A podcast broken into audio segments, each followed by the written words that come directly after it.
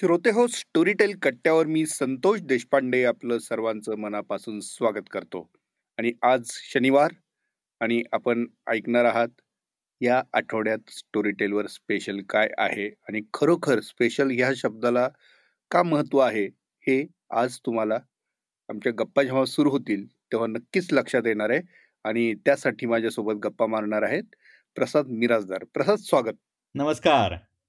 तू म्हणालास ते खरं आहे की हा आठवडा खरोखर स्टोरीटेलच्या दृष्टीने ही खूप महत्त्वाचा आहे. आणि विशेषतः ज्यांना ऑडिओ बुक्स आवडतात ऐकायला आवडतं त्यांच्यासाठी तर तो अधिक महत्त्वाचा आहे. कारण रविवारी एक खास प्रोग्रॅम रविवारी म्हणजे उद्या. रविवारी म्हणजे उद्याच.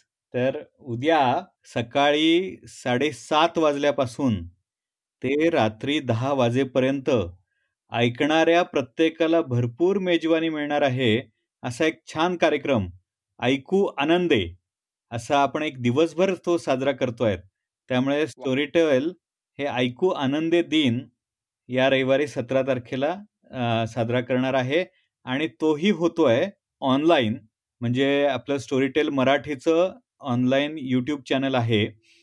हं. त्या चॅनलवरती हा प्रोग्राम हा म्हणजे प्रसारित होणार आहे सकाळी साडेसात पासून.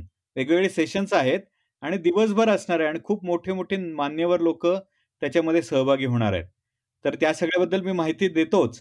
पण त्याआधी आपण या आठवड्यातला एक छोटासा आढावा घेऊया की या आठवड्यात नेमकं काय घडणार आहे आणि त्यानंतर फक्त ऐकू आनंदेबद्दल बोलूया. चालेल?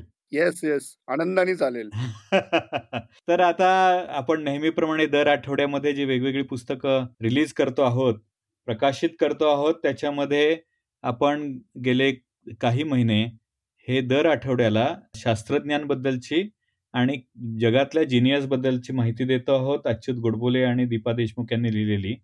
त्यात तंत्रज्ञ जिनियसमध्ये जगातले सगळ्यात श्रीमंत म्हणून गणले जाणारे जेफ बेझॉस जे आता गेल्याच आठवड्यामध्ये त्यांची जागा एलॉन मस्कने घेतली अशी बातमी होती.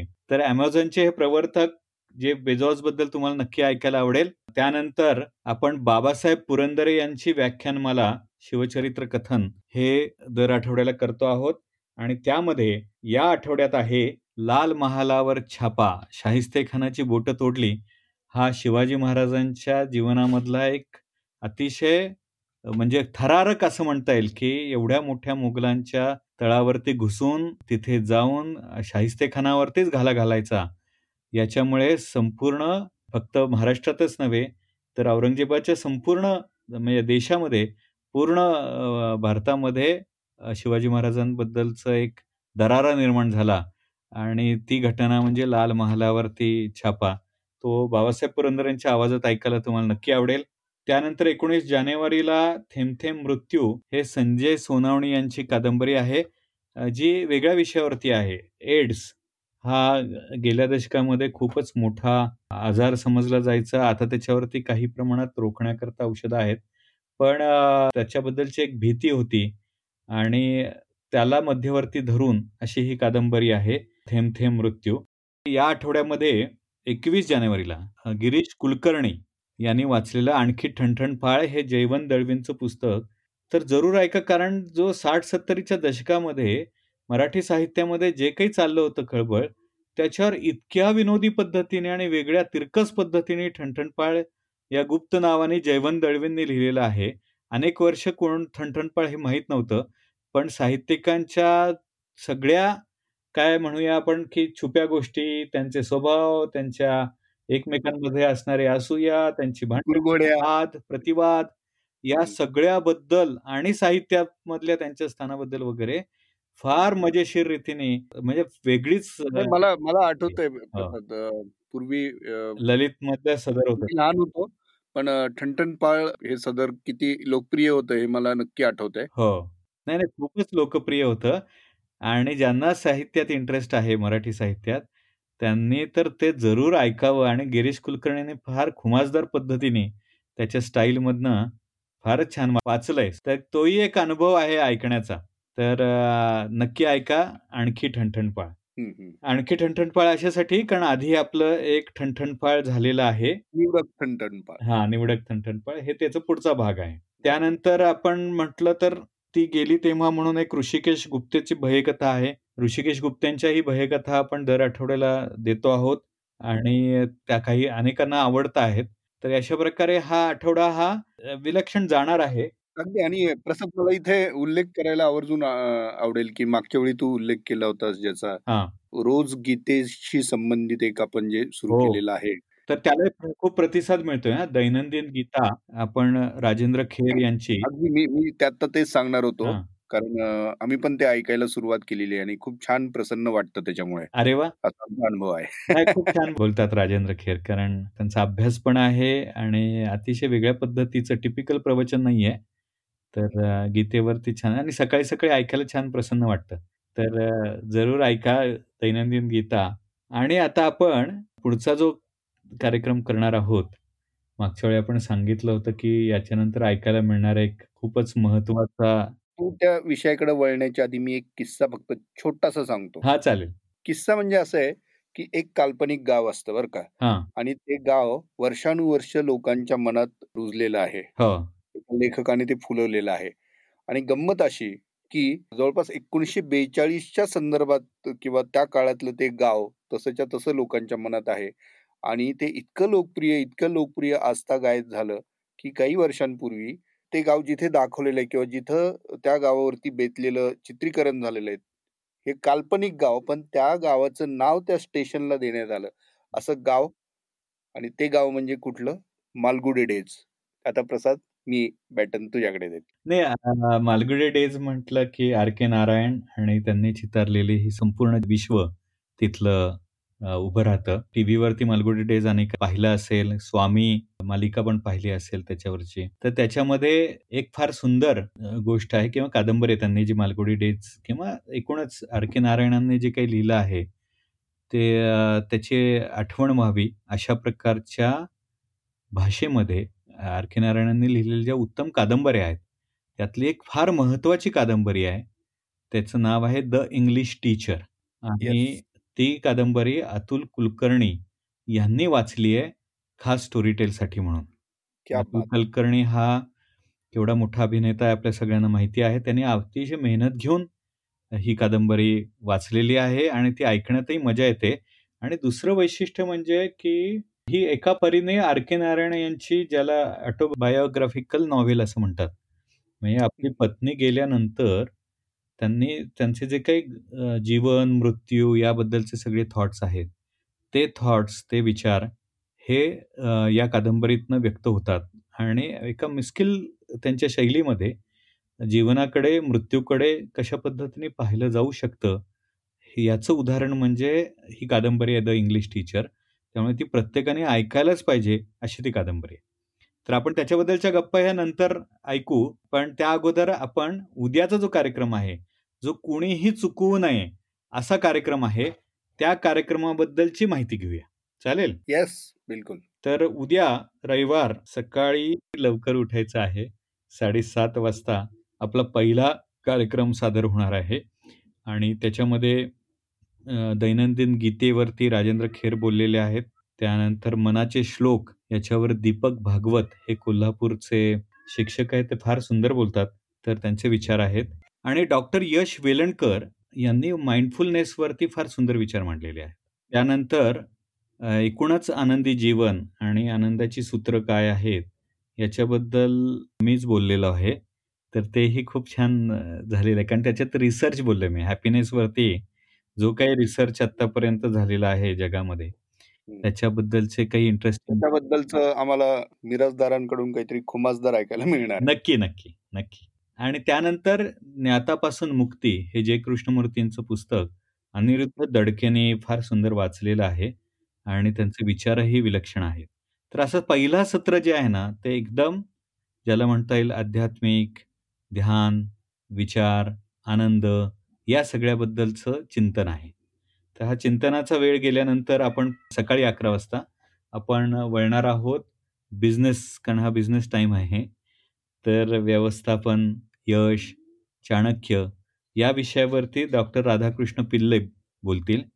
आणि मराठी प्रकाशन व्यवसायावर रोहन प्रकाशनचे रोहन चंपानेरकर यांच्याशी गप्पा मी मारलेल्या आहेत. आणि त्यानंतर मराठी पॉडकास्टमध्ये काय नवी संधी आहे? याच्यावर स्टोरी टेलवरती जे काही यशस्वी पॉडकास्टर आहेत त्याच्यामध्ये संतोष देशपांडे आहेत तर तूच थोडस सांग त्यांच्याबद्दल. फारच धमाल आमचा तो रंगला होता कार्यक्रम. पॉडकास्टिंगचं जग मराठीमध्ये कसं चालू आहे भविष्यात त्याला काय भवितव्य आहे हे कशा पद्धतीने त्याच्यात तुम्ही येऊ शकता त्याच्यात आणखी काय काय कशा पद्धतीने तुम्ही स्वतःला ग्रूम करू शकता अशा छोट्या मोठ्या अशा अनेक गोष्टींचा आढावा आमच्या चर्चेत झालेला आहे. तिथे माझ्या समवेत विनायक पाचलक उर्मिला निंबाळकर आणि सुकिर्त गुमास्ते म्हणजे सुकिर्तने आम्हा तिघांनाही बोलतं केलेलं आहे. आणि आमच्या गप्पा खरोखर इतक्या छान रंगल्यात ते श्रोत्यांना नक्कीच श्रोत्यांना किंवा प्रेक्षकांना नक्कीच ते ऐकायला आवडत. हा हे मराठी पॉडकास्टबद्दल ज्यांना इंटरेस्ट आहे आणि पॉडकास्टर आहे त्यांनी जरूर हे ऐकलं पाहिजे या गप्पा असं मला वाटतं. त्याच्यानंतर कोणी स्पर्धा परीक्षा ऐकण्याची कला आणि व्यक्तिमत्व विकास किंवा आपल्या सवयी कशा लावाव्यात? या सगळ्याबद्दल अविनाश धर्माधिकारी माझी सनदी अधिकारी आणि ज्यांची व्याख्यानं ही तरुण पिढी खूपच ऐकते असं प्रेरक व्यक्तिमत्व ते बोलणार आहेत आणि त्यांचाही तो सेशन खूप छान झालाय. त्यानंतर दुपारी एक वाजता बाल आणि कुमारांसाठी लेखन कसं करायचं? याच्याबद्दल आर्या नाईक आणि सुमित कुमार इंगळे यांनी सई तांबेशी गप्पा मारल्यात. त्याच प्रकारे नंतर सुकीर्त गुमास्ते याच्याबरोबर मराठीतील गुन्हेगारी आणि रहस्यकथा लेखनावर निरंजन मेढेकर आणि योगेश शेजवलकरनी गप्पा मारल्यात. आणि नितीन थोरातने स्टोरीटेल ओरिजिनल्स लिहिताना काय अनुभव आले ते सांगितलेत. त्याचप्रमाणे सायली केदार आणि गौरी पटवर्धन ह्या नव्या पिढीतल्या ज्या लेखिका आहेत ज्या स्टोरीटेलवर नेहमी लिहितात त्यांनी मिलेनियल मराठी स्त्रीवरती सईबरोबर गप्पा मारल्यात. तर हा एकूणच जो सेशन आहे ना तो जे नवीन ज्यांना लिहायचं आहे ओरिजिनल्स लिहायचं आहे किंवा लेखन करायचं आहे त्यांच्यासाठी फार सुंदर असा तो सेशन आहे. त्यानंतर दुपारी तीन वाजता भारतीय पौराणिक कथा देव दानव आणि मानव हे संजय सोनवणेंची मालिका आता आपल्याकडे चालू झालेली आहे. आणि त्याच्यावरती योगेश दशरथ यांनी त्यांच्याशी फार सुंदर गप्पा मारलेल्या आहेत. त्यानंतर voice over and dubbing artist म्हणून घडताना हे अनुपमा ताकमोगे यांच्याशी राहुल पाटील यांनी गप्पा मारलेल्या आहेत. राहुल पाटील स्टोरीटेलचे प्रोडक्शन संपूर्ण पाहतात आणि ताकमोगे यांचाही अनुभव खूप मोठा आहे डबिंगमधला तर तेही ज्यांना डबिंग आर्टिस्ट बनायचं आहे किंवा व्हॉइस ओव्हर आर्टिस्ट बनायचं आहे त्यांच्यासाठी खूप उपयुक्त आहे. त्याचप्रमाणे हे वाचण्याचा किंवा नॅरेशनचा जो आनंद आहे तो आनंद मेघना एरंडे कशा पद्धतीने घेते. मेघना एरंडे आपल्या सगळ्यांना माहिती आहे की इतकी प्रसिद्ध नॅरेटर आहे. ती ज्या पद्धतीने मुलांच्या गोष्टी सांगते आवाज वेगवेगळे काढते. ते विलक्षण आहे. ती खूपच गाज गाजलेली नॅरेटर आहे. त्याच्यानंतर बेस्ट ऑफ सुशी हे संध्याकाळी पाच वाजता सुहास शिरवळकर यांच्या कादंबऱ्या ज्या सगळ्यांना आवडतात त्यांना ते किती आवडतात त्यांचे किती रसिक वाचक आहेत याच्यावरती आणि आपल्याला काय आवडतं नेमकं याच्यावर गप्पा मारण्याकरता बेस्ट ऑफ सुशी म्हणून योगेश दशरथ अजिंक्य विश्वास सम्राट शिरवळकर त्यांचा मुलगा आणि रमा नाडगौडा या चौघांनी खूप छान गप्पा मारलेल्या आहेत आणि सुशींच्या कादंबऱ्यांची वैशिष्ट्य सांगितलेली आहेत. त्याच्यानंतर गिरीश कुलकर्णी यांनी ग्लोबल वॉर्मिंग यावर श्रोत्यांशी संवाद साधला आहे आणि आत्ताचा जो प्रश्न आहे ग्लोबल वॉर्मिंगचा तो त्याने खूप छान पद्धतीने मांडलेला आहे. आणि तो फार महत्त्वाचा प्रश्न आहे आणि गिरीशने फार छान पद्धतीने ते त्या सगळ्याचीच प्रश्नाची मांडणी केली आहे. आणि त्यानंतर एक आकर्षण आहे ते म्हणजे आत्ता साहित्य संमेलनाच्या अध्यक्षा अरुणा ढेरे यांनी स्त्री साहित्यातील अभिव्यक्ती की कशा पद्धतीने स्त्री आपल्याकडे व्यक्त होते आणि विशेषतः ऐकण्याच्या दृष्टिकोनातनं याबद्दल अरुणा ढेरे बोललेले आहेत. आणि त्या त्यानंतर सगळ्यात म्हणजे ज्याला आपण या संपूर्ण ऐकू आनंदेचा सगळ्यात सर्वोच्च बिंदू किंवा परमोच्च बिंदू असं म्हणूया. तो कार्यक्रम असणार आहे. आणि तो म्हणजे ज्ञानपीठकार भालचंद्र नेमाडे यांची मुलाखत वाचन श्रवण आणि साहित्य भान या विषयावरती अतुल पेठेने घेतली आहे. आणि त्यांच्याकडे समक्ष जाता नाही आलं तर झूमवरती त्यांनी ती मुलाखत दिली. आणि सर्वसामान्य लोकांपर्यंत वाचकांपर्यंत पोहोचण्याचा प्रयत्न केला. अतिशय सुंदर म्हणजे कोणी चुकवू नये असा जर कुठला कार्यक्रम असेल या दिवसभरामधला तर तो आहे भालचंद्र नेमाडे यांची मुलाखत. ती जरूर प्रत्येकाने ऐकावी. आणि सगळ्यात शेवटी रात्री आठ वाजता मनोरंजनाच्या क्षेत्रामधले सगळे दिग्गज टेलिव्हिजन आणि चित्रपट गाजवणारे मराठीतले जे सर्व कलाकार आहेत जे आपल्यासाठी स्टोरी टेलवरती अनेक पुस्तकं ज्यांनी वाचलेली आहेत त्याच्यामधले म्हणजे मृणाल कुलकर्णी संदीप खरे मुक्ता बर्वे आणि अतुल कुलकर्णी हे चौघही आपल्याला आवडलेल्या पुस्तकांवरती त्यांच्या आलेल्या अनुभवावरती ऐकण्याच्या वाचनाच्या छंदाविषयी मनसोक्त गप्पा मारणार आहेत. त्यामुळे रात्री आठचा कार्यक्रम आहे. तितकाच तजेलदार आणि मनोरंजनाने भरलेला असणार आहे. तर असा हा दिवसभर सकाळी साडेसात ते रात्री दहा असा हा कार्यक्रम ऐकू आनंदे ऐकू आनंदे दिन आम्ही साजरा करतोय असं आपण म्हणतो. तर हा स्टोरीटेल ऐकू आनंदे दिन तुम्ही पण जरूर साजरा करा. याच्यामध्ये सहभागी होण्यासाठी YouTube dot com slash select Marathi या लिंकवरती जाऊन स्टोरीटेल मराठी यूट्यूब चॅनलवरती जा आणि जरूर सकाळी साडेसातपासून हजर राहा. त्याचप्रमाणे फेसबुकवरती पण हे सगळे व्हिडिओ उपलब्ध असणार आहेत त्याच वेळेला. त्यामुळे फेसबुक पेजवरती सुद्धा स्टोरीटेल मराठीच्या जर तुम्ही गेलात तर तिथेही हा संपूर्ण कार्यक्रम दिवसभर उपलब्ध असणार आहे. त्यामुळे अतिशय सुंदर गेल्या तीन वर्षामध्ये एवढ्या छान पद्धतीने संपूर्ण दिवस आनंदाने साजरा करण्याचा हा एक वेगळा सोहळा अनुभवायला मिळतो आहे. मी स्वतः त्यात खूप मजा घेतली आहे आनंद घेतला आहे. सगळ्यांनी हा आनंद घ्यावा असं मला नक्की वाटतं. तेव्हा जरूर या. सहभागी व्हा ऐकू आनंदे दिनमध्ये. वा ऐकत राहू आनंदे खरोखर प्रसाद आणि this is going to be a great treat right आणि मला वाटतं अशा प्रकारचा पहिलाच उपक्रम आहे. हो. पहिल्यांदाच मराठी साहित्य विश्वात अशा प्रकारचा उपक्रम घडलेला आहे. बरोबर. आणि स्टोरी टेलने श्राव्य माध्यमातून जे काही काम केलेलं आहे तेही या निमित्ताने लोकांसमोर येईल.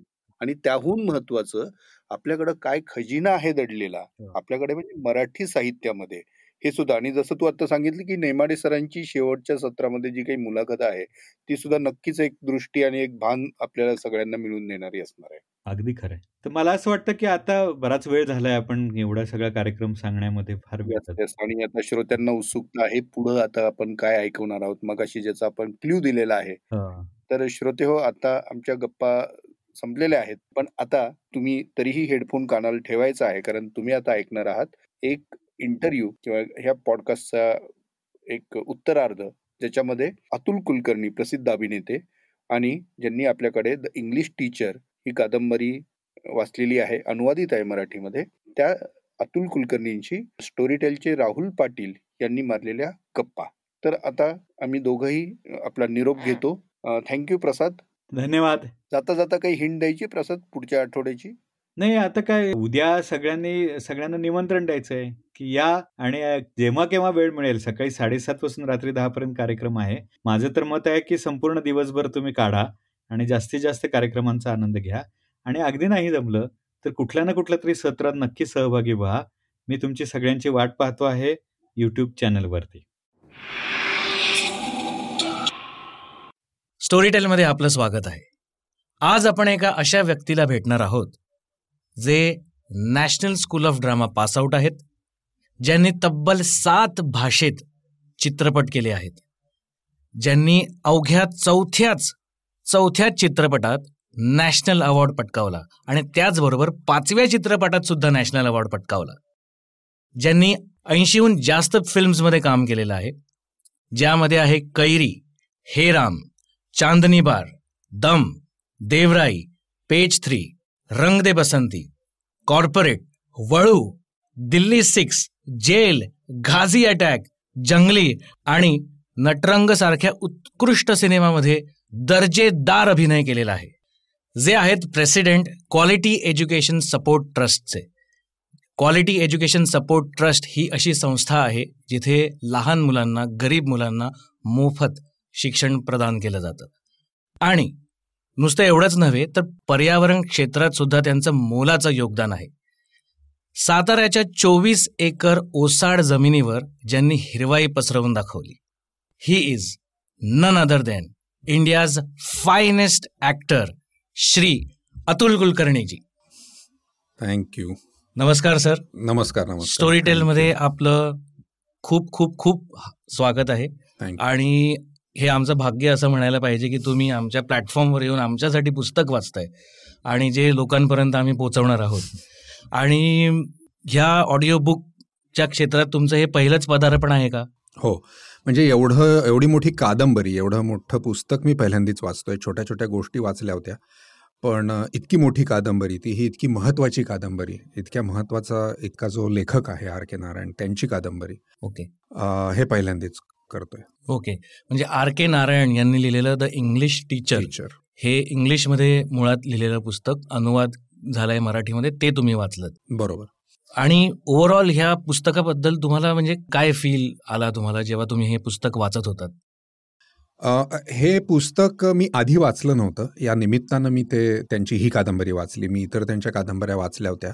पण मी असं म्हणेन की ही आर के नारायण आपल्याला मालगुडी डेज वरून माहिती आहे. त्याच्या त्याचं आपण पाहिलेलं आहे टेलिव्हिजनवरती. ते वाचलेलं आहे.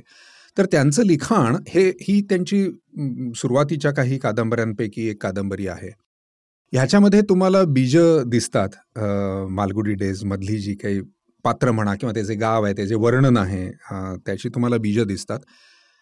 दुसरी सगळ्यात महत्वाची गोष्ट म्हणजे कादंबरी ह्या प्रकाराचा एक आवाका असतो. Correct. हा? तो कथेपेक्षा किंवा लघुकथेपेक्षा दीर्घकथेपेक्षा हा मोठा असतो तो. आवाका कादंबरीचा. आणि वेगवेगळ्या पैलूंना ती कादंबरी भिडते किंवा ती एका पैलूबद्दल जरी बोलत असली तरी ती वेगवेगळ्या बाजूनी त्या पैलूला भिडते. बरोबर. आर के नारायणांची ही जी कादंबरी आहे द इंग्लिश टीचर. ती त्या माणसाबद्दल जरी असली जो इंग्लिश टीचर आहे जो प्रोफेसर आहे इंग्लिशचा तरी सुद्धा एक गोष्ट आहे जी माणसाच्या कुठल्याही माणसाच्या आयुष्यामध्ये एकच गोष्ट निश्चित आहे. आणि ती एकच गोष्ट निश्चित आहे आणि ती म्हणजे मृत्यू आणि बाकी सगळ्या ज्या गोष्टी आहेत त्या वर खाली होऊ शकतात त्या टेंपररी असू शकतात पण एकच निश्चित गोष्ट आहे जी काय जी मृत्यू आणि त्याच्याबद्दल खूप काय म्हणूया आपल्या प्रत्येकाला एक उत्सुकता असते गूढ असतं भीती असते अनेक प्रकार असतात.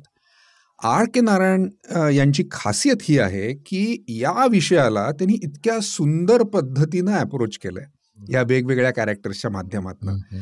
की तुम्हाला एक पद्धतीचं गूढ तर असतंच वाटतच असतं त्या प्रकाराबद्दल पण त्यांनी ज्या पद्धतीने ती कहाणी फुलवत फुलवत नेली आहे आणि हळूच त्या विषयाला हात घातलाय. आणि मग त्याच्यानंतर खऱ्या अर्थाने ते एक्सप्लोर करायला लागतात हो. की काय आहे नेमकं हे. मग नंतर काय असतं आपलं माणूस समजा एखादा गेलं तर त्या एखादं जे गेलेलं माणूस असतं त्याच्याशी आपल्याला जर बोलावंसारखं जेव्हा वाटत असतं ते आपल्या आयुष्यात असावं तसंच राहावं असं जेव्हा वाटत असतं त्यावेळेला काय काय आपली मानसिक अवस्था होते. आणि हे मी मगाशी म्हटलं तसं वेगवेगळ्या पद्धतीने त्यांनी केलेलं आहे. त्याच्यामध्ये एक अगदी त्या प्रोफेसरची लहान मुलगी आहे तीन चार वर्षाची. आई आहे खूप म्हातारी. एक वेगळाच शिक्षक आहे.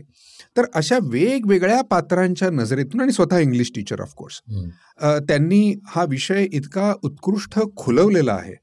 आणि मला स्वतःला या विषयीचं काय म्हणूया एक आकर्षण आहे किंवा या विषयीचा थोडा अभ्यास आहे असं म्हणूया आपण फिलॉसॉफिकल लेवलवरती म्हणतोय.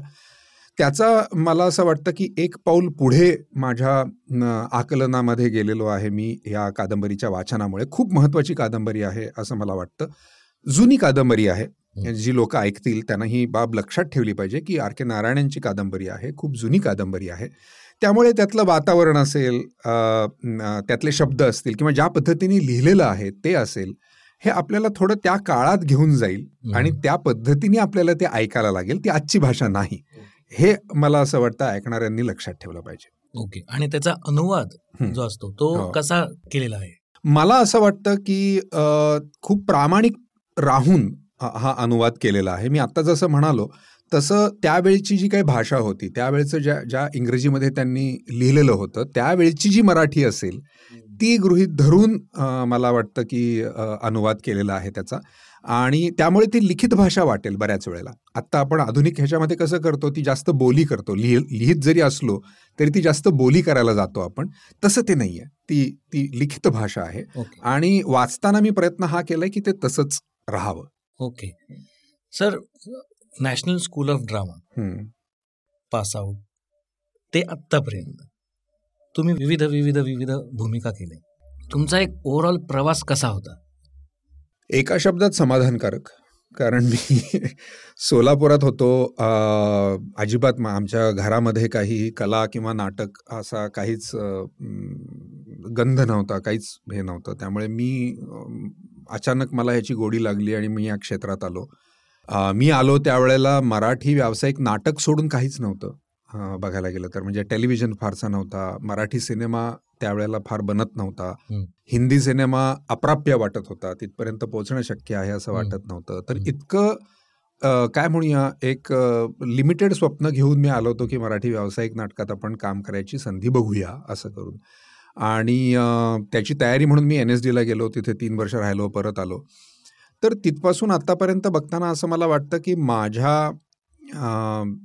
अपेक्षेपेक्षा माझ्या लायकीपेक्षा मला पुष्कळ मिळालंय असं मला वाटतं. आणि म्हणून मी एका शब्दात असं म्हणालो की हे मी समाधानकारक प्रवास आहे माझा okay. That is very humble असं नाही आहे की तुमच्या लायकीपेक्षा कमी किंवा जास्त. In fact you have given us a lot and lot of things which we learn as newcomers sir audio book हे क्षेत्र म्हणजे तुम्ही पहिलं पुस्तक ऑडिओ बुकसाठी वाचताय. म्हणजे ऑडिओ बुक जॉनरसाठी हो, वाचताय. हो, हो. ह्याचं महत्त्व काय वाटतं तुम्हाला? म्हणजे पुस्तक आपण वाचतो ना ऐकत तर नाही. मग हे पुस्तक ऐकण्याचा जो हा कॉन्सेप्ट आहे त्याच्याबद्दल काय वाटतं तुम्हाला?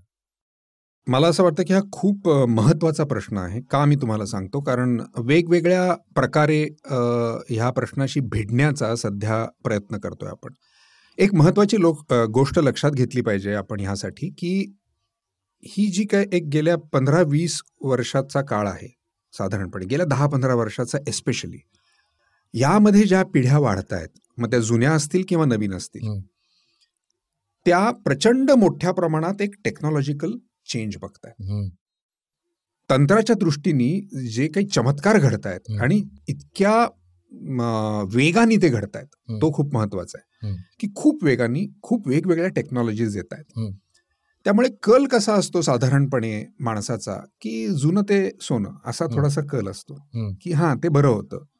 खूप वेळेला तुम्ही ऐकलं असेल किंवा मीही ऐकतो की ते पुस्तकाचा गंध आपण पुस्तक हातात घेतलं की त्याचा वास त्या पुस्तकाचा स्पर्श वगैरे वगैरे खूप आपण भावनिक होतो त्या बाबतीत.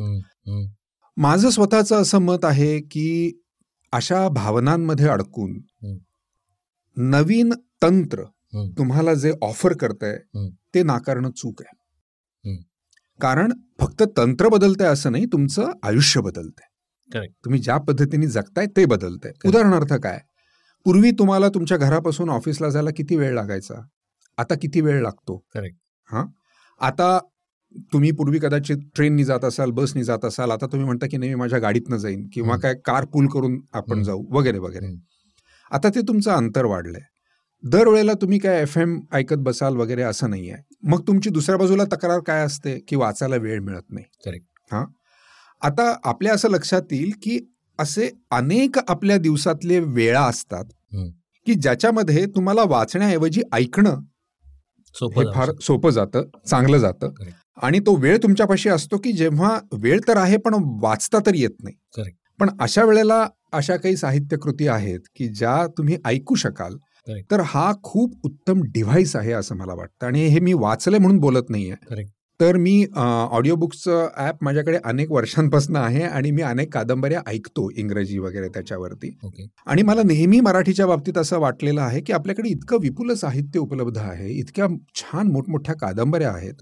आणि स्टोरी टेलचं खरंच कौतुक आहे की त्या आता इंग्लिश टीचर ही काय म्हणजे आर के नारायणांची कादंबरी जी अनुवादित आहे ही शोधून काढून ती उपलब्ध करून देणं मला असं वाटतं की फार मोठं काम आहे. आणि आजच्या श्रोत्यांनी वाचकांनी प्रेक्षकांनी हा डोक्यामध्ये एक शिफ्ट केला पाहिजे गेअर की नाही ही टेक्नॉलॉजी बदलती आहे उदाहरणार्थ किंडल जे आहे किंवा इतर जे इलेक्ट्रॉनिक ह्याच्यामध्ये तुम्हाला जे वाचता येतं अख्खी लायब्ररी तुम्ही तुमच्या बरोबर घेऊन जाऊ शकता.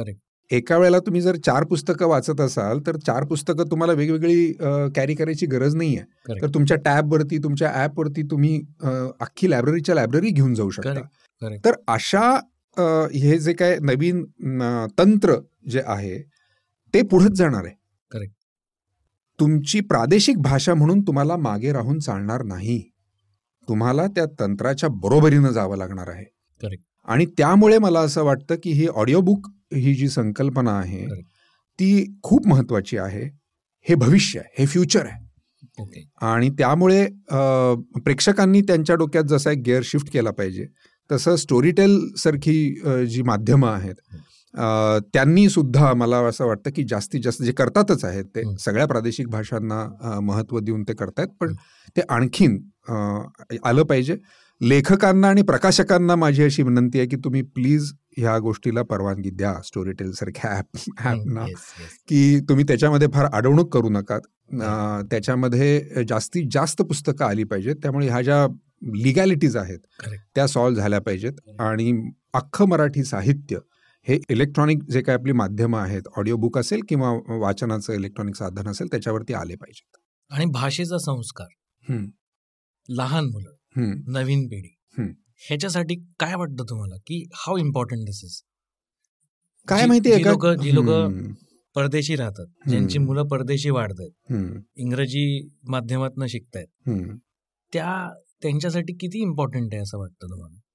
काय आहे ना की त्याच्यामध्ये एका अभ्यासक्रमासारखं त्याला बघायला लागेल. तुम्ही नुसतीच पुस्तकं रेकॉर्ड केली आणि ती लोक तिथल्या लोकांनी ऐकली आणि त्यांचे मराठीचे आपण ज्याला संस्कार असं म्हणतो ते झाले तसं होणार नाही. हो. काय आहे की आता वातावरण असं आहे की लहान मुलांच्या वातावरणामध्ये इतर अनेक भाषा आहेत. म्हणजे इंग्रजी माध्यमामध्ये जात असतील तर इंग्रजी माध्यम त्यांच्या वातावरणात आहे. घरी पालकांशी ते बऱ्यापैकी इंग्रजी बोलत असतात. बऱ्याच घरांमध्ये पालक हे वेगवेगळ्या प्रदेशातले असतात. त्यामुळे ते त्यांच्या त्यांच्या मातृभाषेत बोलू शकत नाहीत. त्यामुळे ते हिंदी किंवा इंग्रजीत बोलतात. तर भाषा ही वातावरणाचा भाग असते लहान मुलांच्या. तर तुम्हाला त्यांच्या वातावरणात जर मराठी घालायची असेल तर तुम्हाला एका रेग्युलर म्हणजे एज्युकेशनिस्ट जे आहेत त्यांच्याशी कन्सल्ट करून तुम्हाला एक अभ्यासक्रम बनवायला लागेल की पहिल्यांदा त्यांना काय ऐकवायचं? जेणेकरून त्यांना इंटरेस्ट वाटेल. तुम्ही डायरेक्ट त्यांना कादंबऱ्या ऐकायला दिल्यात तर त्यांना इंटरेस्ट वाटणार नाही. कारण ते वातावरण त्यांचं नाही ती भाषा त्यांची नाही आहे त्यांच्या वातावरणातली नाही आहे त्यांना कदाचित मराठी नुसती घरात बोलून माहिती असेल. पण घरात बोलणं म्हणजे वातावरणात असणं नव्हे. बरोबर. वातावरणात असणं याचा अर्थ फक्त कुटुंब नाही कुटुंबाच्या बाहेर शिक्षणामध्ये इतर तुमच्या जे काही एक्सपोजर आहे त्याच्यामध्ये ती भाषा असणं गरजेचं आहे. तर त्यामुळे फक्त घरात मराठी बोलली जाते हे सफिशियंट नाही. एस्पेशली हे परदेशी राहणाऱ्या लोकांनी जास्त लक्षात ठेवलं पाहिजे. की वातावरणात भाषा असणं गरजेचं आहे. आणि जर ती नसेल ती हळूहळू त्याचं वातावरण निर्माण केलं गेलं पाहिजे. ती भाषा समजून घेण्यासाठी. आणि निर्माण केलं गेलं पाहिजे म्हणजे काय? की सणवार केले म्हणजे वातावरण निर्माण होतं असं नाही. धर्माचा आणि देवाचा ह्याच्याशी काहीही संबंध नाही. ह्याचा एक्सपोजरशी संबंध आहे. आणि त्यामुळे मला असं वाटतं की एक चांगला स्कोप आहे स्टोरीटेल सारख्या ॲपला की त्यांनी काही जे काही शिक्षण तज्ज्ञ आहेत त्यांना कन्सल्ट करून त्यांनी एक छानसा जर अभ्यासक्रम बनवला अशा मुलांसाठी की पहिल्यांदी हे ऐकूया मग हे ऐकूया त्याच्याबरोबर एखादी कॉमेंट्री असेल असं करत करत जर त्याचा एक अभ्यासक्रम केला ज्याला उतरंड म्हणतो आपण त्या पद्धतीने की आधी हे मग हे मग हे मग हे असं तर अशा पद्धतीने जर एखादं पॅकेज बाहेर काढलं तर मला असं वाटतं की त्याचा जास्त उपयोग तर होईलच पण त्यांच्या इतर कादंबऱ्यांसाठी इतर ऑडिओ बुकसाठी ते एक चांगला श्रोतावर्ग त्यातनं तयार करू शकतील. Lovely super. हे आम्ही म्हणजे तुम्ही हे जे आम्हाला आता सांगितलंय त्याच्यावर नक्की नक्की विचार करू आम्ही आणि this is a beautiful tip यासाठी म्हणजे क्वेस्ट आता आपण तुम्ही मगाशी उल्लेख केलात पण क्वेस्टमध्ये शिक्षण तज्ज्ञ आहेत आमच्या तर कधी लागलं तर जरूर संपर्क साधा 100% माझ्याशी. मी त्यांच्याशी तुमची नक्की देईन. Sir hundred percent. दुसरी गोष्ट म्हणजे तुम्ही विविध चित्रपटांमध्ये कामं केली विविध भूमिका केल्या मग चांदणी बार असो किंवा दम मधला खलनायक असो किंवा हे राम मधला. Pro provoking. कॅरेक्टर असो तुम्ही काय पद्धतीने तयारी करता जेव्हा एका पर्टिक्युलर कॅरेक्टरसाठी तुम्ही रेडी होता आणि जेव्हा फेस करता कॅमेराला आणि ऍक्ट करता हाऊ डू यू प्रिपेअर खरं सांगायचं तर त्याचं म्हणजे एक असं उत्तर नाही आहे. विविध कारणांमुळे. एक तर असतं की तुमची स्क्रिप्ट काय आहे आणि स्क्रिप्टमध्ये माहिती काय आहे तो एक खूप मोठा फीडबॅक असतो ॲक्टरसाठी. आणि ते माझं असं मत आहे की ते आणि तुमचं डिरेक्टर हे तुम्हाला सांगतात की काय पद्धतीने तयारी कर. कुठला त्यातला भाग महत्त्वाचा आहे. त्यामुळे ते स्क्रिप्ट गणित बदलतं. हा एक मुद्दा. दुसरा मुद्दा असा की तुम्ही सुद्धा माणूस म्हणून खूप बदलत असता. तुम्ही नट आहात बरोबर. पण एक माणूस म्हणून तुम्ही वेगवेगळ्या अनुभव घेत असता. एक नट म्हणून तुम्ही जास्त अनुभवी होत असता. आणि त्यामुळे अप्रोच होण्याचा तुमचा मार्ग सुद्धा बदलत बदलत जातो. म्हणजे अगदी सुरुवातीला समजा मी पहिला सिनेमा केला असेल त्यावेळची माझी तयारी जी काय असेल त्याच्यापेक्षा आता माझ्याकडे स्क्रिप्ट आलं समजा तेच स्क्रिप्ट आलं असं आपण धरून चालू. तर माझी तयारी करण्याची पद्धत वेगळी असेल त्याचा अप्रोच वेगळा असेल. त्यामुळे ह्याचं एक ठोस असं उत्तर नाही आहे ओके. पण अगदीच सांगायचं झालं तर मला असं वाटतं की जे स्क्रिप्ट आहे तुमचं. ते तुमचं ज्याला बायबल म्हणतो आपण ते आहे ते तुम्ही जितक्या जास्तीत जास्त वेळेला वाचाल समजून घ्याल. आणि त्याच्याबरोबर जितका वेळ घालवाल मी नेहमी असं म्हणतो की आपण कुटुंबाला वेळ देणं असं जे एक आपल्याकडे टर्म आहे की तुम्ही कि- कुटुंबाला किती वेळ देता तसं तसं मला असं वाटतं की तुमच्या स्क्रिप्टला आणि कॅरेक्टरला तुम्ही वेळ दिला पाहिजे त्याच्याबरोबर वेळ घालवला पाहिजे. आणि तो वेळ घालवणं म्हणजे काय? तर वाचन हा एक भाग झाला. पण तुम्ही जितक्या वेळेला जास्त वाचाल तितक्या वेळेला तुम्ही इतर काही प्रवास करत असाल इतर काही गोष्टी करत असाल तर ते पात्र ते ती गोष्ट ते स्क्रिप्ट तुमच्या मनात राहणं बॅक ऑफ द माइंड राहणं हे खूप महत्वाचं आहे. त्या अर्थाने मी वेळ देणं असं म्हणतोय. तर ते अर्थातच तुमच्याकडे कधी स्क्रिप्ट येते तुम्ही कधी शूट करताय हे काही हातात नसतं नटाच्या. प्रत्येक वेळेला. आणि नवीन नवीन लोकांना तर तेवढा वेळ पण. वेळ पण नाही मिळत. पण मला असं वाटतं की तो काढावा लागेल. म्हणजे आपापल्या तुम्ही म्हणता ते अगदी बरोबर आहे. तुमची काय पोझिशन आहे त्याच्यावरती तुमच्याकडे ते कधी स्क्रिप्ट आलं तुम्ही डिक्टेट करू शकताय का? हे सगळे भाग अवलंबून असतात. पण दॅट इज गिव्हन आता काय करणार आहात? हं. ना? आता तुम्ही नवीन आहात तुम्हाला आता लगेच दोन दिवसात तयारी करून उतरायचं आहे असं म्हटलं. तर मग आता तुम्ही त्या दोन दिवसाला क्रंच करून कसा तुम्ही जास्तीत जास्त त्याच्यातनं आउटपुट काढू शकाल. हेच तुम्हाला तेच मी म्हणतोय की माझा पहिला सिनेमाची तयारी आणि आताची तयारी ह्याच्यामध्ये हे सगळे फॅक्टर्स आहेत. करेक्ट करेक्ट तर हे खूप महत्वाचं आहे असं मला वाटतं की त्या त्या पद्धतीने त्याच्यात बदल जे होतात त्याला त्या पद्धतीने अप्रोच करणं हे खूप. महत्वाचं आहे. एक ठोस पद्धत ठरवून तसंच हट्टानी करत राहणं हे नाही. करेक्ट आणि हे झालं कॅमेरा फेसिंग सिमिलरली जेव्हा पुस्तक तुम्ही आता वाचताय तेव्हा. तुम्ही तयारी केली होतीत का? आणि माईक फेस करणं आणि कॅमेरा फेस करणं. काय फरक आहे? आणि पुस्तक वाचताना तुम्ही काय तयारी करता? एकतर अर्थातच मी जे स्क्रिप्टच्या बाबतीत म्हणालो तेच कादंबरीच्या बाबतीत केलं की ती अनेक वेळेला वाचली. पूर्ण वाचली पूर्ण दोनदा वाचली मग मधले मधले काही पार्ट्स वाचले कारण ती कॅरेक्टर्स डोक्यामध्ये असावी त्याचा कंटेंट डोक्यामध्ये असावा ती जास्त नीट समजून घ्यावी. या अर्थाने. त्याच्याबरोबर परत वेळ घालवणं हा. भाग केला दुसरा खूप महत्त्वाचा भाग असतो तो टेक्निकल की आता वाचनाचे लाखो प्रकार आहेत की मी एखादी कादंबरी कशी वाचणार आहे ह्याचे लाखो प्रकार आहेत तर मला ठरवायला लागेल की मी कशा पद्धतीने अप्रोच करणार आहे. टेक्निकली म्हणतोय म्हणजे काय? मला असं म्हणायचं की समजा वेगवेगळी पात्र आहेत. तर मी आता नभोनाट्य करणार आहे का त्याचं. की मी प्रत्येक पात्र काहीतरी वेगवेगळं करून मी त्याचं वेगवेगळे आवाज काढून हे करून. असं करणार आहे का. का मी फक्त एवढं जाणवून देणार आहे की मी वाचतोय कादंबरी? समजा दोन पात्रांचा संवाद आहे तर ती दोन पात्र बोलतायत. एवढं कळलं तर बास आहे. करेक्ट करेक्ट लक्षात आलं? करेक्ट तर हा माझा डिसिजन आहे. अ, म्हणजे वाचतानाचा. तर मला असं वाटतं की पुस्तक वाचताना एक ट्रॅप असण्याची शक्यता आहे. नट म्हणून तुम्हाला मोह काय होतो की प्रत्येक पात्र मी आता वेगवेगळं काहीतरी करेन आणि असं मी. वाचेन. हा. परफॉर्म करेन. बरं ह्याच्यामध्ये तुमचा अशी पंचायत असते की तुमचा फक्त आवाज असतो. तुमचा काही वेशभूषा आणि इतर. काही काहीच नाहीये त्याच्यामध्ये? तर मग तुम्ही आवाजामध्ये आणता आणता मला ते विचार करताना असं वाटलं की मी कॅरिकेचर तर करणार नाही ना? कॅरेक्टर न करता. कॅरिकेचर्स तर होणार नाहीत ना. त्यामुळे मला असं वाटलं की एवढी प्रचंड पात्र आहेत त्याच्यामध्ये आणि मग नरेटर आहे स्वतः. की जो नरेटरच एक पात्र आहे. त्याच्यामध्ये. तोच स्वतः त्यांनी कादंबरी लिहिलेली आहे असं. आपण म्हणूया. तो स्वतःची गोष्ट सांगतोय.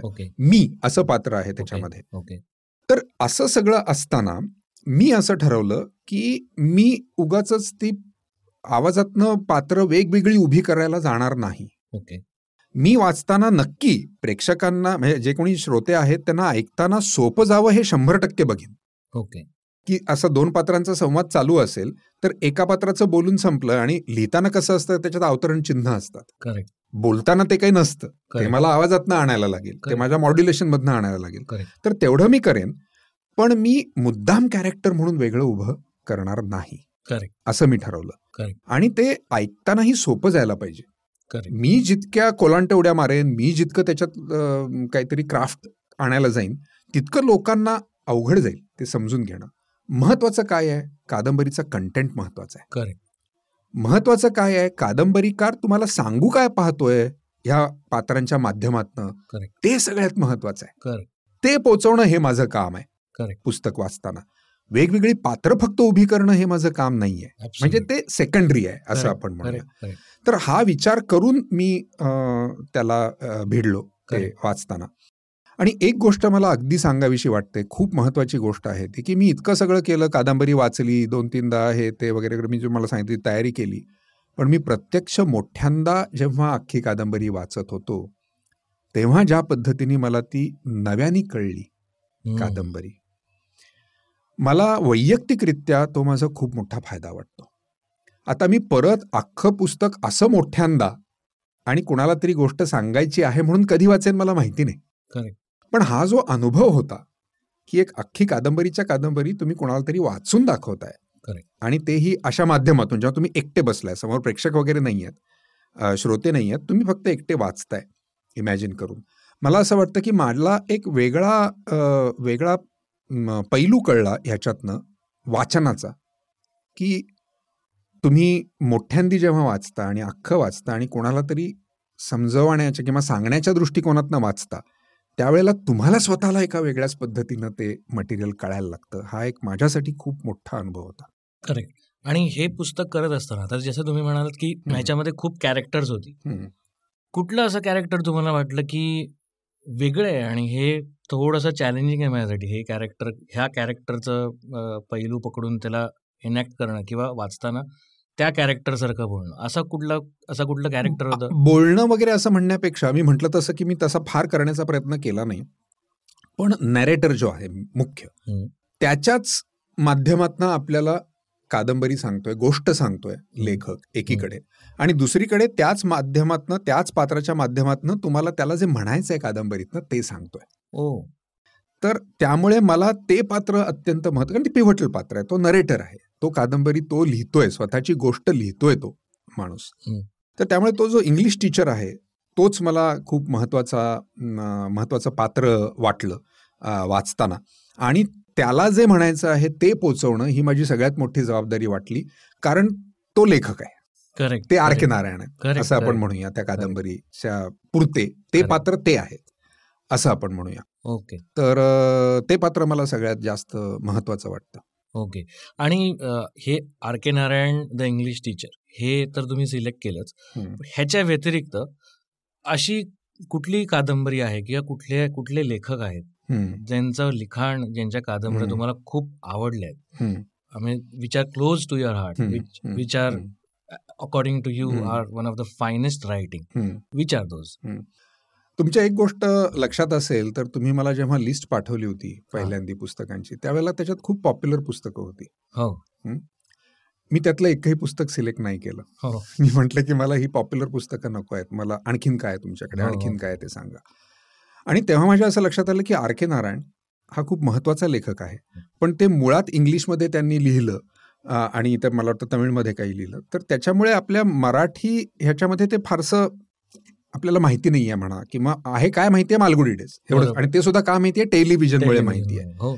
तर मला असं वाटलं की हा फार महत्वाचं लिखाण करणारा माणूस आहे आणि ह्याचं लिखाण पोचवलं पाहिजे. त्यामुळे मी त्या सगळ्या ज्या काही प्रसिद्ध कादंबऱ्या होत्या मराठीत त्या त्या नाही म्हणालो. मी म्हटलं की मी हे वाचेन. करेक्ट. त्यामुळे तुमच्या प्रश्नाचं उत्तर असं आहे की मला असं काहीतरी वाचायला आवडेल.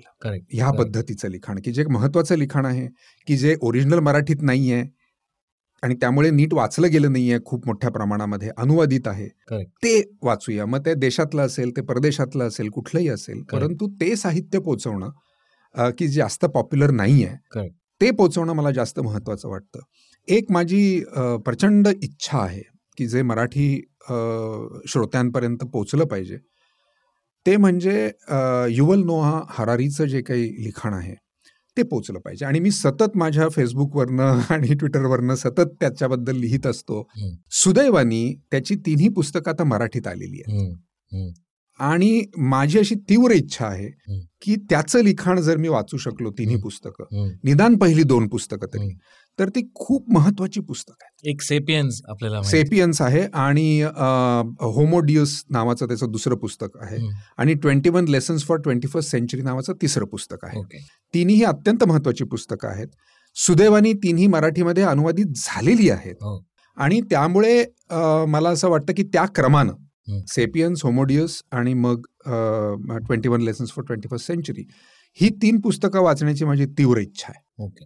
आणि ते जर होऊ शकलं स्टोरी टेलच्या. माध्यमातून तर मला असं वाटतं की फार महत्वाचं काम. आणि तुम्ही जे आत्ता म्हणताय ना की पुढची पिढी. जे समजा इंग्रजी माध्यमातून शिकलेले आहेत पण काय म्हणूया त्याला अर्धवट माझ्यासारखं आता मी अर्धा इंग्लिशमध्ये आणि अर्धा मराठीत शिकलो. तर मला मी इंग्लिश वाचण्यात फारसा कम्फर्टेबल नाही आहे जरी मला येत असलं तरी मी मराठी वाचण्यामध्ये जास्त कम्फर्टेबल आहे. इतकी. वर्ष. हिंदी सुद्धा हिंदी सुद्धा करेक्ट तर अशा वेळेला मला मराठी वाचण्यापेक्षा एक लक्षात घेतलं पाहिजे आपण की वाचणं आणि ऐकणं ह्याच्यात फरक काय आहे तर वाचायला तुम्ही त्या माध्यमातून शिक्षण घेतलेलं असेल तुम्हाला सतत सवय असेल रोज पेपर वाचण्याची मराठी बिराठी तर तुम्हाला पुस्तक कादंबरी वाचणं आणि ते सुद्धा अशा पद्धतीची पुस्तकं वाचणं सोपं जातं. माझी भाची आहे. उत्कृष्ट मराठी बोलते ती आणि तिला समजतं तिला वाचायला भयंकर कंटाळा येतो. मराठी. म्हणजे तुम्ही तिचं मराठी ऐकायला लागलात तर तुम्हाला वाटणारही नाही की ती इंग्लिश माध्यमातली आहे म्हणून.